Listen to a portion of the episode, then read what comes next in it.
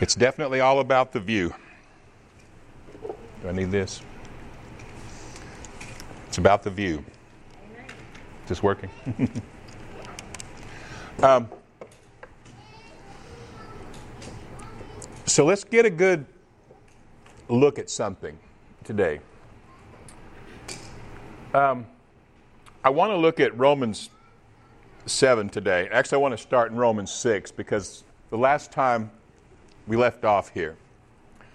and this is, there's something here that's so important and it clarifies, it clarifies an issue that it doesn't seem like most believers in Jesus see. So open the eyes of our heart, Lord. We want to see you in this. And before we get to reading, I want to ask you something. Remember, Paul the Apostle, before his conversion, he was a Pharisee. In fact, he described himself as excelling more than his peers because he was so zealous for the traditions of the fathers. He said, Concerning the law, I was a Pharisee. We were the strictest law keepers of them all. And he called himself a Pharisee of the Pharisees.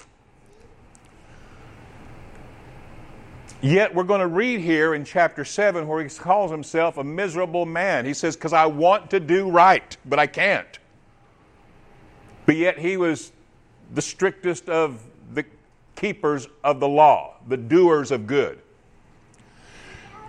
All through the, Jew, the, the, the history of the Jewish law since it was given, where there was do this and don't do that. But if you sinned, there was a way to cover for that sin with sacrifice, right? And so once a year, there was on the Day of Atonement a sacrifice made. Every person would bring a sacrifice, the prescribed sacrifice, the correct sacrifice, they would bring that sacrifice for, their, for, their, for the atonement of their sin so that all their sins for that year could be, would be uh, forgiven, so to speak, or covered, we would say, by the blood of that animal, because of the death of that animal. In all those years, all those generations, do you think there was ever anybody that comes along on the Day of Atonement and was empty handed and they say, Where's your sacrifice? And he says, You know what? I just don't need one this year. I kind of just did everything right. I didn't miss it one time. So uh, you guys have a good day. Nobody ever did that. no matter how hard they tried, no matter how strict they were, no matter how, how, uh, how many bounds and borders they put around them to try to do the good, Every single one of them found, like Paul said, I find that even though I want to do good, I can't find the power to do it, and I end up doing what I don't want to do. Every single one had to bring that sacrifice every year, no matter how hard they tried. In other words, it didn't work. right? now, in Romans chapter 6, remember where we, we, we finished up where this wonderful thing that Paul was talking about, this wonderful revelation, if you can get it. He says, Here's what we were doing. With that knowledge of good and evil, with that law of sin and death, what we were doing, he said, was we were presenting ourselves as slaves of sin, and that's why we had to obey it, even though we didn't want to. We were presenting ourselves as slaves sold under sin, and, and, and I described what that looks like. It's, it's, it's, it's those that say, I just can't help it. I don't want to do this, but what are you saying? You're saying that you're a slave under that sin. You can't help it. You say, I'm not there. I don't know how to love. I don't know how to forgive. I'm trying. When you say I'm trying, there's an acknowledgement that you're still under that and you're trying to get over that. And Paul gives this wonderful revelation. He says there's a different way of doing this. This whole new covenant thing, this whole Jesus thing that we're talking about here, he says it takes you out of a slavery to sin, and he said it makes you a slave to righteousness that gives you fruit unto holiness. You become, you're a slave either way, but something else rules over you. It, it takes to rule. And he says, so therefore, don't present yourselves as slaves under sin. Because since you've received this new covenant, because of this new and living way, he says, so now present yourself as a slave of righteousness. Instead of saying, I want to forgive this person, but I can't help it. You say, they don't deserve my forgiveness, but I just can't help it anyway. I know they did wrong, but I can't help it. I know they're unlovable, but I can't help it.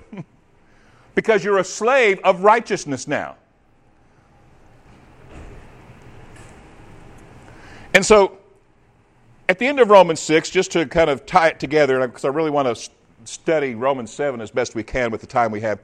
Um, verse 19, he said, I'm speaking in human terms because of the weakness of your flesh, because just as you presented your members as slaves of uncleanness and of lawlessness that led to more lawlessness, see, and that's why the best of the Pharisees, no matter how hard they tried, they just kept blowing it year after year and had to offer sacrifices. It just led to more lawlessness year after year. It never did what they wanted it to do and never did what they thought it promised to do. It never did what it promised us when we were Adam and Eve in the garden. It didn't do it. promised us that we would make us like God.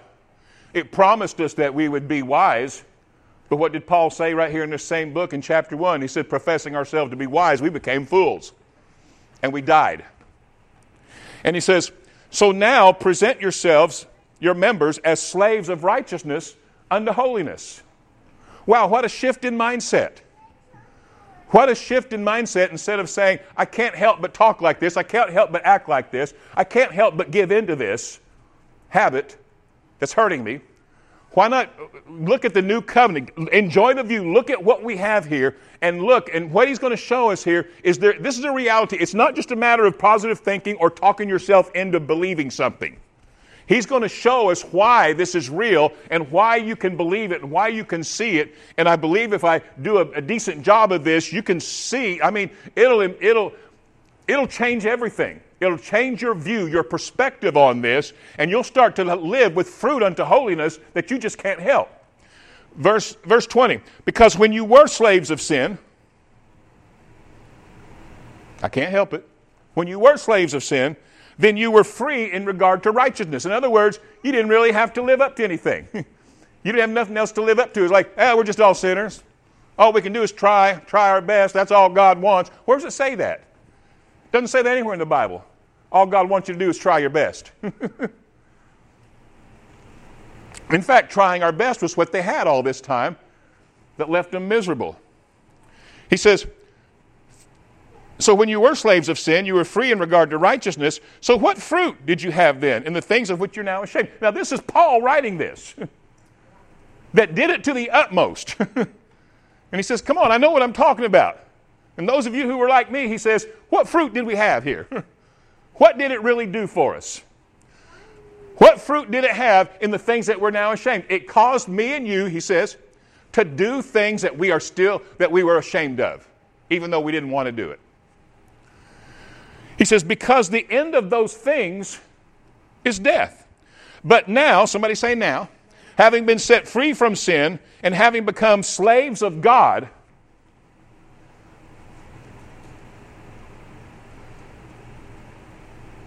how do you live so godly? I can't help it.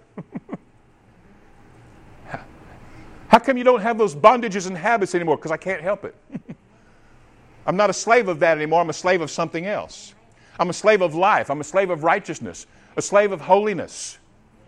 It just, it, it tells me what to do, and I just obey it because it's, it's more powerful than I am.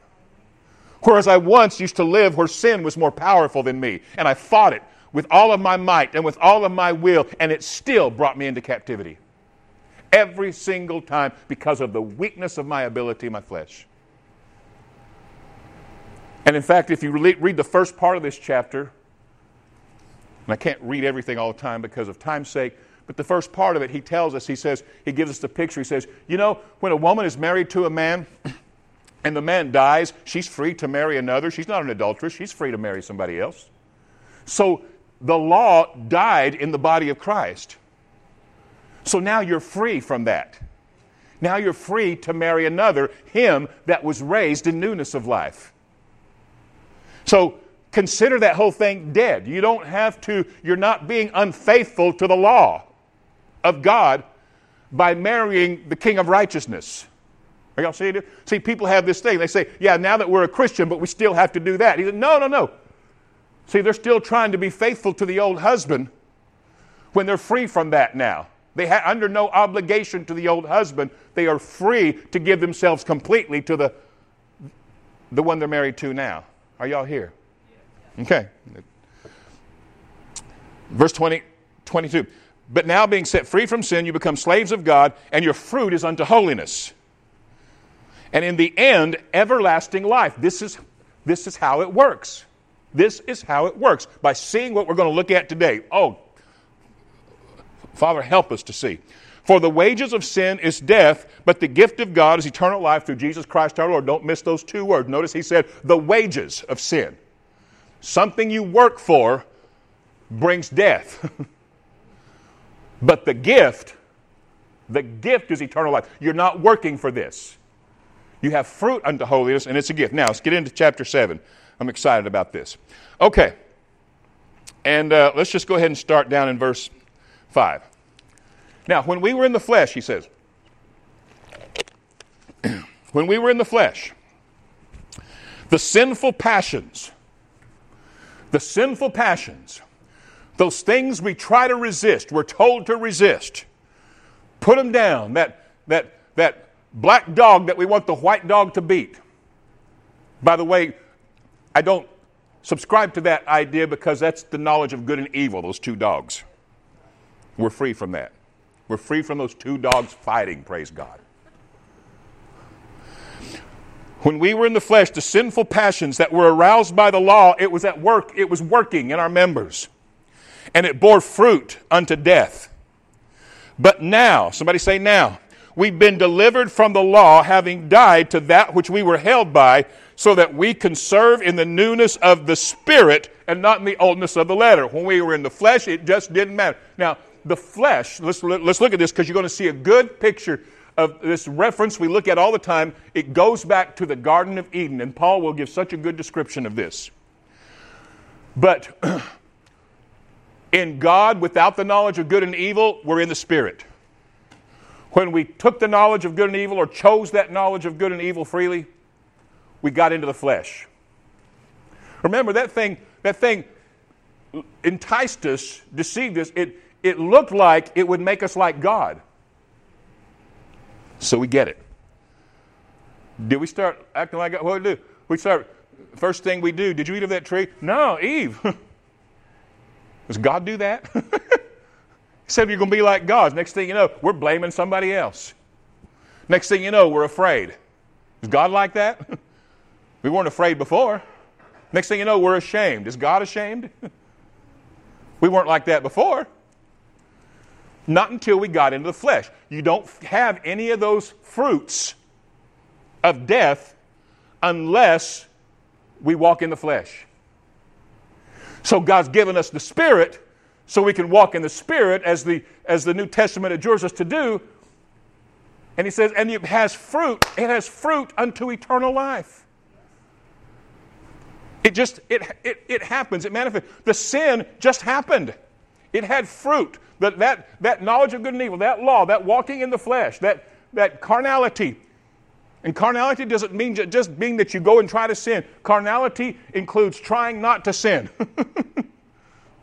With your will, your flesh, your ability. And, and, and, and, and, and, and, and it had fruit. You weren't trying to produce it. You were trying to be good. You were trying to do right. You were trying to live godly.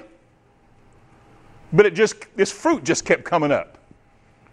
Sinful fruit just kept happening no matter how hard you tried. Because that's the kind of tree it was. And it's just going to happen no matter what you do. You can't stop that tree from producing. That tree is going to produce its fruit. You'll know that tree because of the fruit. So there's this other tree, called the tree of life we're talking about, and it's got fruit. And even though you're foolish, and even though you're weak, and even though your willpower is not that great, and even though you don't know everything, and even though you can do the most stupid things, there's still this fruit that just keeps coming up. You start getting more godly. You start getting more, more loving. You start giving more, getting more faith. You start getting all the things of the fruit of the Spirit. You start becoming more patient. You start having more self control because this fruit just keeps coming in spite of your weakness. Do you see the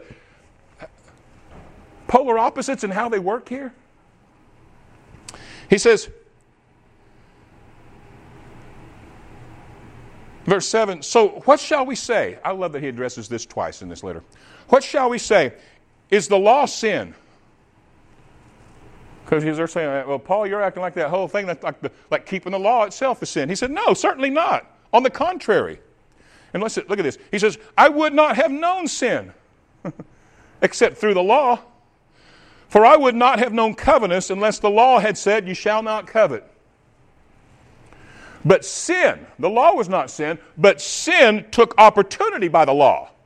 Sin itself, sin itself used the commandment and, it, and the sin produced in me all kinds of evil desire, using the commandment, which was a good commandment. Do, do this. This is good. Do these things and you'll get blessed. True. Do these other things and it'll be bad for you. True. in fact, in the very beginning, we can see that operation. Here they are in the garden, naked and ashamed. And God, God tells them, and He told them the truth. He told them the truth. He said, Don't go that way. Don't get the knowledge of good news. Don't go after that tree, because if you do, you'll die. That was true. I, I, I, talk to people and they talk about, well, love always, love always, it, it warns people and all that. It, it, it does. I mean, he gave them a warning. But look what he said here. He says, I didn't even know coveting until the law said, Thou shalt not do it. And then it aroused this thing in me. God says, Thou shalt not eat of that tree of knowledge of good and evil.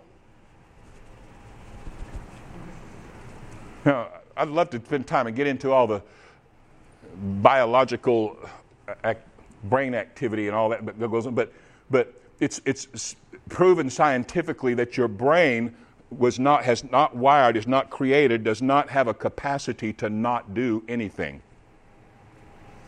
It does not respond well. It doesn't understand. It doesn't compute. When you say do not do something, it doesn't know how to not, it knows how to do things. It can learn to do things, but it doesn't know how to not do something. I use the example if you're on a golf course and there's water over here on the right, and you're telling yourself, don't hit it in the water, don't hit it in the water. Your brain doesn't know how to make the body not hit it in the water. in fact, what it hears is water.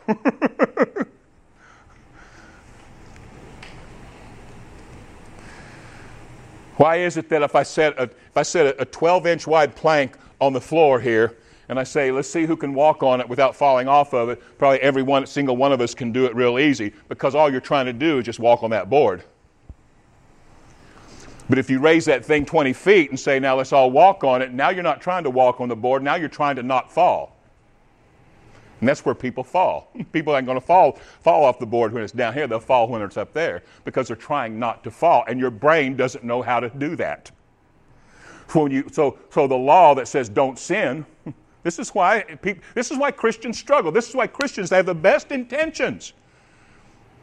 And they're trying to not sin. They're trying to not hate. They're trying to not die. They're trying to not be sick. They're trying to not, they're trying to, to, to not all these things. And they're fighting these things. And you don't win it by fighting it. Because you'll always end up losing because of, he says, the weakness of your flesh. You won't find the ability to do what you're trying to do. That's why it's called rest in the Spirit. Okay, so he says, Verse 8, but sin that took opportunity by the commandment, it produced in me all kinds of evil desire, because apart from the law, sin was dead. But when the commandment came, there again, you can look at it all the way back to the Garden of Eden.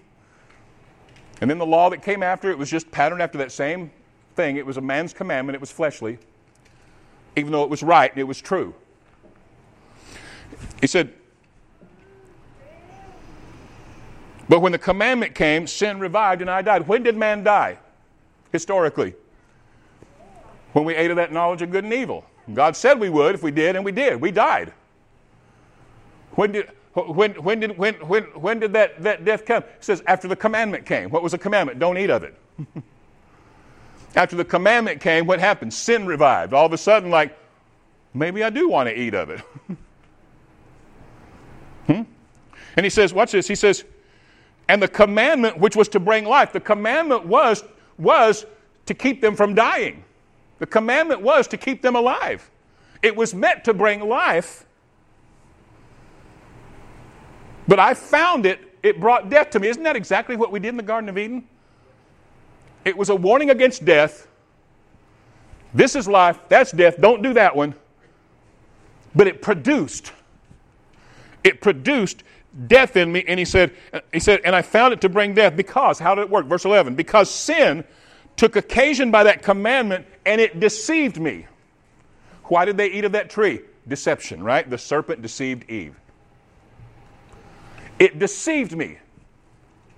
The commandment, sin, excuse me, sin, using that commandment, using the commandment, using the commandment deceived me and it killed me. Therefore, the law is holy, it's right. The commandment is holy and just and good. There was nothing wrong with the commandment.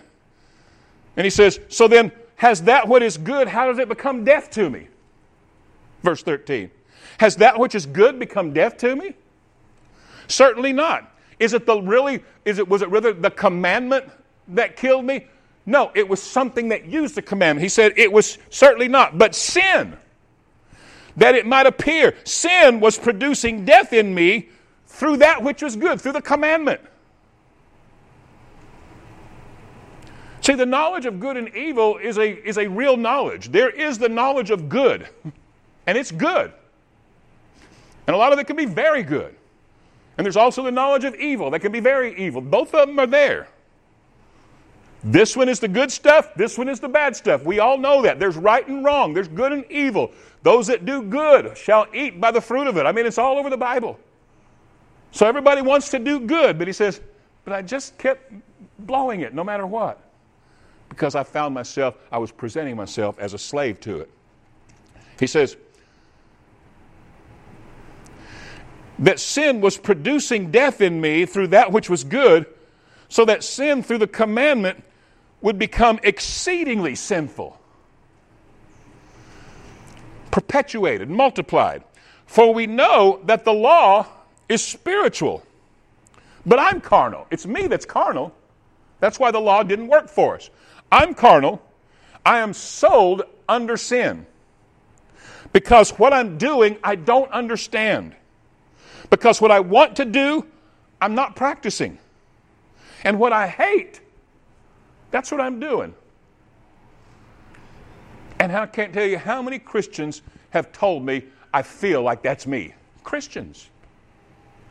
Christians. And Paul is talking about his whole condition before he knew Jesus. This is what was working in me. And I'm, he says, I'm trying to explain to you this new thing about Jesus now, how it works, he says. Paul's not saying, now that I'm a Christian, I'm struggling with this every day. Now that I'm a Christian, I got these two dogs fighting in me, and I just, the black dog keeps beating the white dog all the time. That's not what he's saying. He's saying, in that law, and when I was in the flesh, that's how that worked. Are y'all hearing this? Okay. He says, because I want to do, I don't practice, but what I hate, that's what I do. Well, then why do Christians live like that? Because they don't see this. They don't know this. They think they're still like that. They think they're still married to that. They think they're still a slave under sin. They think even though the blood of Jesus has cleansed them from all sin, even though there's no condemnation in Christ Jesus, even though the Bible tells them and declares that He's made you holy now. Hmm? But you don't think you're holy.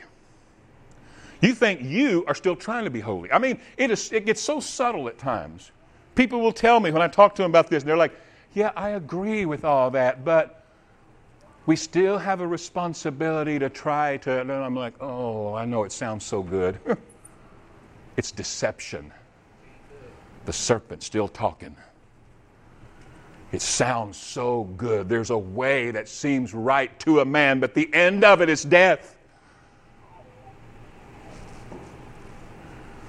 Because to say that you still have to try to be is an acknowledgement that you're not.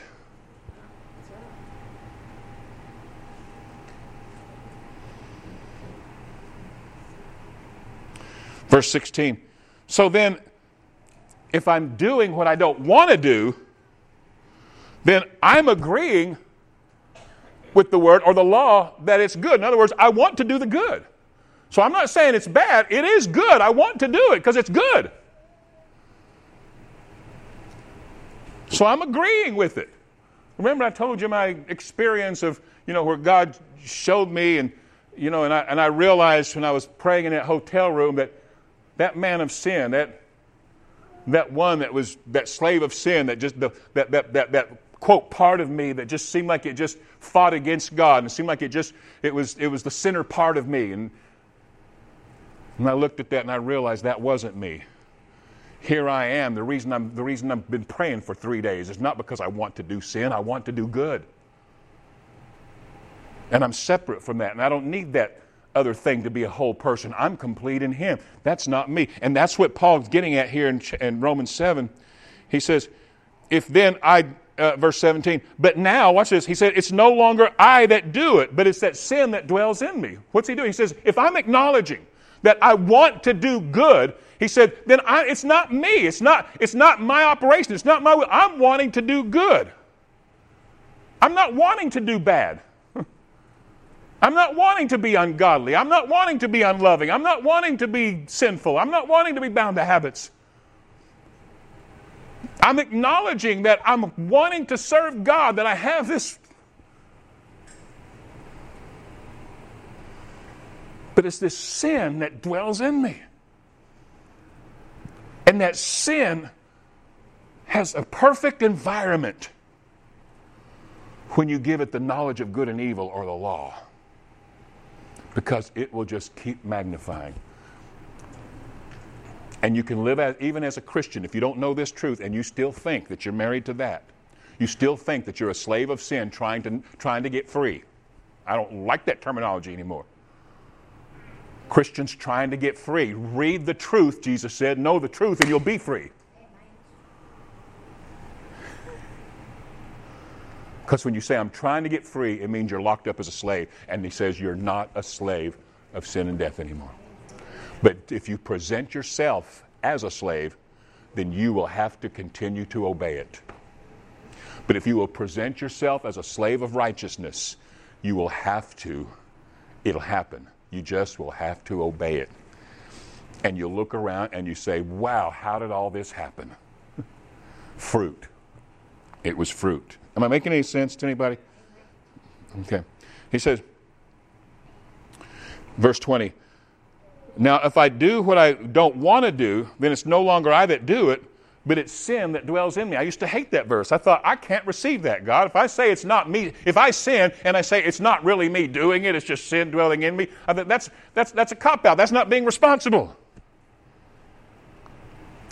But later on, when he showed me that, I understood oh, wait a minute. I am a new creation. I have the will. I want to do right. I, I, I, want to be pleasing. I want to, sh- I want to be an example to the world. I want all these things. When I talk about the change in my Christianity after two decades of thinking I was still married to that old man, still trying to be faithful to a man that had died,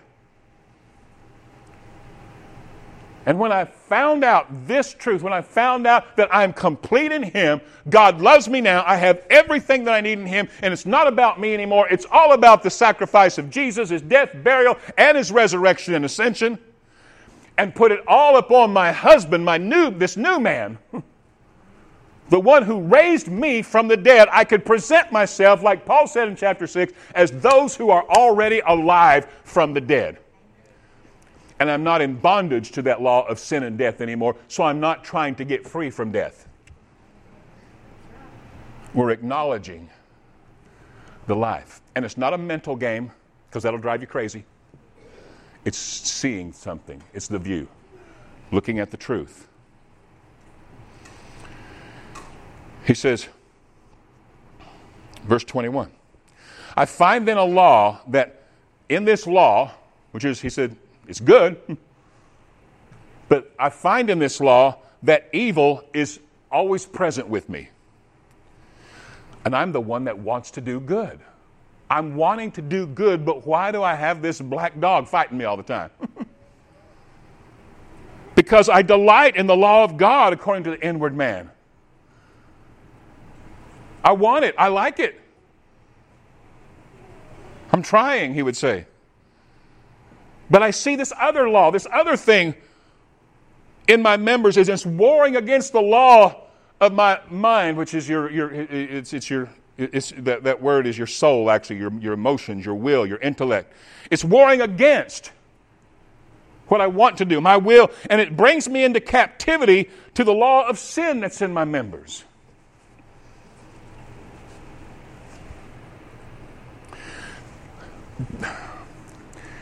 If you can put closure to that old husband of sin and death that you once were married to, clean his bedroom out, and let your now husband be at home with you. And don't feel like you're unfaithful to the other just because you're faithful to this one. This is a dilemma that Christians have. They're like, yeah, this, but we still need that. And I'm like, no, Paul was so clear. He says you don't have to be faithful to that anymore. you're not an adulteress anymore. If, if you're unfaithful, if you're, you're not unfaithful. In fact, you're faithful to this one. He says,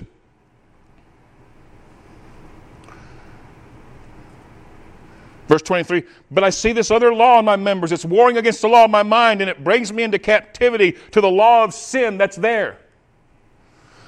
Oh, wretched or miserable man that I am. Why? Because I want to do right. I'm trying to stop this. I want to do it right. Help me. I want to see it. I want to love. I want to know God. I want, I want, I want. Oh, miserable man I am. Who's going to deliver me? from this frustration of vanity, this body of death.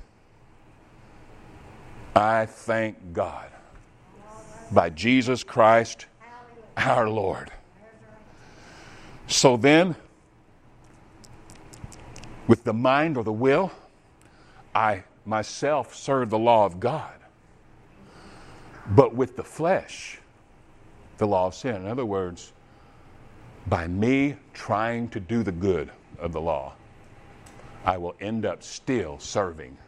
And I do and I have served the law of sin. It doesn't get you there. But something else has gotten you there. And that's why he goes into the beautiful chapter. It just flows right into this other the, the rest of the statement. It shouldn't even have a division there. I thank God. Who's going to deliver me from this? You see, what a struggle we see in chapter 7. I want to do right. I want to be good. See, and it's because of this is why Christians, I hear, you know, are just like, oh, you want to help? And they're like, I know, Rick. I know I should be like that, but maybe someday, or I'm, uh, you know, I'll get there. And, and, and it's a good motive, I guess, but it's, but you're, you're presenting yourself as a slave. And trying to get there, no matter how good your intentions, it's because because you're presenting yourself as a slave, you're never you can't ever get out of it yourself. It's too strong for you. It was too strong for the greatest of them. It was too strong for Saul of Tarsus. It was too strong for all the, the most godly men we see in the Old Testament. It was too strong for every single one of them except God becoming man himself. Was the only one that didn't have to offer a sacrifice for himself. The only one. And he offered himself the sacrifice, the final sacrifice There is no other sacrifice for sin. It's done. So he says, Who's going to deliver me from this? I thank God by Jesus Christ our Lord. There is therefore now, there's no condemnation. But Rick, I still blow it, but there's no condemnation. Yeah, but Rick, I'm still, I, I, I still do that. Who told you that? Remember God said that? Who told you that? Are you eating from that knowledge of good and evil? Is that who told you that? Because that's the only one that's going to tell you that. It's the knowledge of good and evil that tells you you're not there. The knowledge of good and evil tells you you're, you don't, you're not, you're, you don't have, have enough yet. The knowledge of good and evil says you need to be better. The knowledge of good and evil says you're not strong enough. The knowledge of good and evil says you don't have enough faith. Knowledge of evil will tell you all kinds of things that, you, that need to, that'll cause shame in you. It'll cause fear in you. It's called the ministry of condemnation. It's called the ministry of death, and it brought both very clearly. And it's also called the law of sin and death. Even though it was a good law, it produced nothing good in us because of our flesh. So in Christ Jesus, there's no condemnation to those who are in Christ Jesus. Now, why is this important? Because without the condemnation, you don't even have to acknowledge any of that stuff anymore. You can acknowledge righteousness. Philemon verse 6 says that our faith becomes effective by the acknowledging of every good thing that's in us, not where we're missing it. So we look at Him, and when we look at Him, we don't see any condemnation talking to people and, like, yeah, but see, but Rick, it's obvious that you know you still need to grow here. Yeah, I need to grow in a lot of areas, and that's that's exciting, and I'll do it every day without any condemnation and without presenting myself as a slave to it. I'll present myself as a slave of righteousness and just continue to watch the fruit because it's delicious and it's beautiful. Stand up, guys.